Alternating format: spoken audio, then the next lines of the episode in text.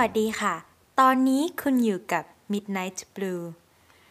สำหรับตอนที่แล้วนะคะ เราก็ค้างกันอยู่ที่หนังสือ Dear You ถึงคุณด้วยความคิดถึง ซึ่งเป็นจดหมายฉบับแรกนะคะ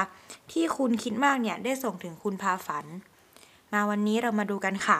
ว่าคุณพาฝันเนี่ยจะตอบจดหมายว่าอย่างไรบ้าง มาฟังกันเลยค่ะ คุณคิดมาก ความคิดถึงมาถึงแล้ว ดูเหมือนระหว่างที่ห่างหายกันไป มีเรื่องราวเกิดขึ้นในชีวิตของเราทั้งคู่มากมายเหลือเกินเนอะ ยังจำได้ดีตั้งแต่วันแรก ๆ ที่รู้จักกัน คุณตั้งมั่นอยากเป็นนักเขียน คุณมาไกลเชียว ได้ยินข่าวเรื่องหนังสือเล่มใหม่ของคุณอีกเล่มแล้ว ยินดีด้วยนะ แต่ไหนแต่ไร ฉันอิจฉาคนที่มีความฝัน คนที่รู้ว่าตัวเองต้องการอะไร คุณเองก็เป็นหนึ่งในคนเหล่านั้น ปรารถนาบางสิ่งแรงกล้าและพุ่งเข้าใส่ เป็นดวงดาวที่สุขใส จนกลายเป็นแสงนำทาง เป็นแรงบันดาลใจให้คนอื่นๆ แต่ไม่ต่างจากดาว เพื่อที่จะส่องสว่างแบบนั้น คงต้องแผดเผาตัวเองไปไม่น้อย บางทีนะ แค่บางที เรื่องกับดักความฝัน ทั้งหมดที่หยุดคุณไว้อาจเป็นเพียงความเหนื่อยล้า คุณอาจเคยชินกับการมุ่งไปข้างหน้า แต่คุณก็รู้นี่ว่าคนเราไม่ต้องเคลื่อนที่ตลอดเวลาก็ได้ ฉันหวังว่าคุณจะให้เวลากับตัวคุณเองบ้างนะ มากพอจะค่อยๆ ชื่นชมจริง ๆ ถึงสิ่งที่คุณได้รับมา ฉันเชื่อว่ามันจะบอกคุณเองว่าคุณควรไปไหนต่อ ส่วนฉันอย่างที่คุณว่า ระยะหลังฉันไม่ค่อยได้อยู่กับที่ ชีวิตพัดพาไปไหนต่อไหน น่าเสียดาย มันอาจไม่น่าสนุกเท่าที่คุณหรือฉันหวังให้มันเป็นเท่าไหร่ ด้วยส่วนใหญ่มันล้วนเป็นไปเพื่อการงานและความรับผิดชอบ ถึงอย่างนั้นฉันก็ได้เรียนรู้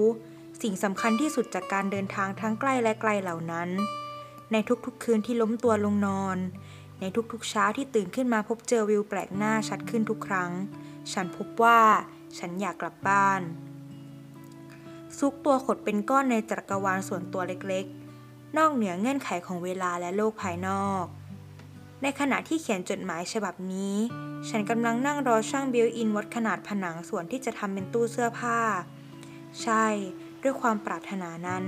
ฉันกำลังจะมีบ้านเป็นของตัวเองในที่สุด บ้านที่เอาไว้ให้กลับ ฉันรู้ว่าสำหรับคุณคงฟังดูแปลก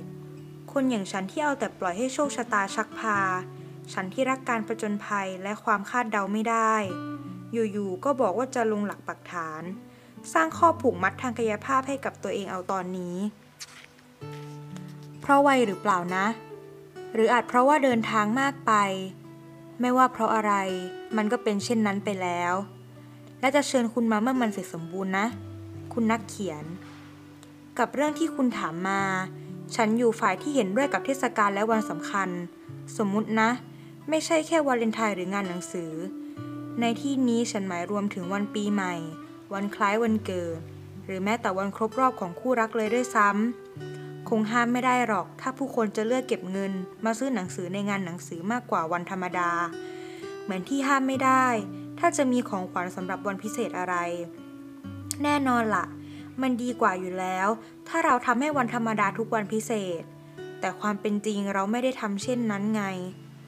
เราอาจทำไม่ได้ด้วยภาระหน้าที่ ด้วยเงื่อนไขทางเศรษฐกิจ หรือเวลา หรือว่าเราอาจจะแค่หลงลืมไปเพราะความใกล้ชิด การมีหมุดปักในปฏิทินชีวิตจึงเป็นตัวช่วยที่ดี อย่างน้อยก็ทำให้รู้ว่ามีบางอย่างที่สำคัญให้ระลึกถึง มีบางสิ่งที่เราอาจพลาดไป กิจกรรมบางอย่างที่ไม่ได้ทำมันเท่าไหร่ในวันอื่นๆ และการมีบางสิ่งให้เฝ้ารอ มันก็กระชุ่มกระชวยหัวใจเหมือนที่คุณตั้งหน้าตั้งตารอได้พบเจอแลกเปลี่ยนกับนักอ่าน และที่ฉันเฝ้ารอ ฟังเรื่องเล่าต่อไปของคุณไง ค่ะจากจดหมายฉบับนี้นะคะ สิ่งที่สำคัญเลยก็คือ ข้อความที่ว่าแต่ไหนแต่ไร ฉันอิจฉาคนที่มีความฝัน คนที่รู้ว่าตัวเองต้องการอะไร คุณเองก็เป็นหนึ่งในคนเหล่านั้น ปรารถนาบางสิ่งแรงกล้าและพุ่งเข้าใส่ เป็นดวงดาวที่สุขใส จนกลายเป็นแสงนำทาง เป็นแรงบันดาลใจให้คนอื่นๆ และจากจดหมายฉบับนี้นะคะ ข้อความที่เราชอบที่สุดเนี่ย ก็ต่อจากข้อความเมื่อกี้เลยค่ะ คือ แต่ไม่ต่างจากดาว เพื่อที่จะส่องสว่างแบบนั้น คงต้องแผดเผาตัวเองไปไม่น้อย เราไม่รู้เลยว่าในชีวิตของคนอื่น ๆ ที่ผ่านมานั้น กว่าที่เขาจะประสบความสำเร็จ ต้องสูญเสียอะไรไปบ้าง และบางที การที่คุณรู้สึกเหนื่อยล้า กับการที่จะมุ่งไปข้างหน้า เราก็แค่หยุดพัก เพราะคนเราไม่ต้องเคลื่อนที่ตลอดเวลาก็ได้ จบกันไปแล้วนะคะสำหรับจดหมายฉบับที่หนึ่งที่คุณคิดมากเขียนถึงคุณพาฝัน และคุณพาฝันเขียนตอบกลับคุณคิดมาก ซึ่งเราก็ได้แลกเปลี่ยนมุมมอง และทัศนคติกันไปในหลาย ๆ เรื่อง ซึ่งนี่เป็นเพียงแค่ส่วนหนึ่งเท่านั้น เป็นจดหมายฉบับแรกที่ได้เขียนโต้ตอบกัน และหากใครสนใจที่จะติดตามเรื่องราวการเดินทางต่อจากนี้ของทั้งสองคนได้ ก็ตามไปได้ที่หนังสือ DIY ถึงคุณด้วยความคิดถึงนะคะ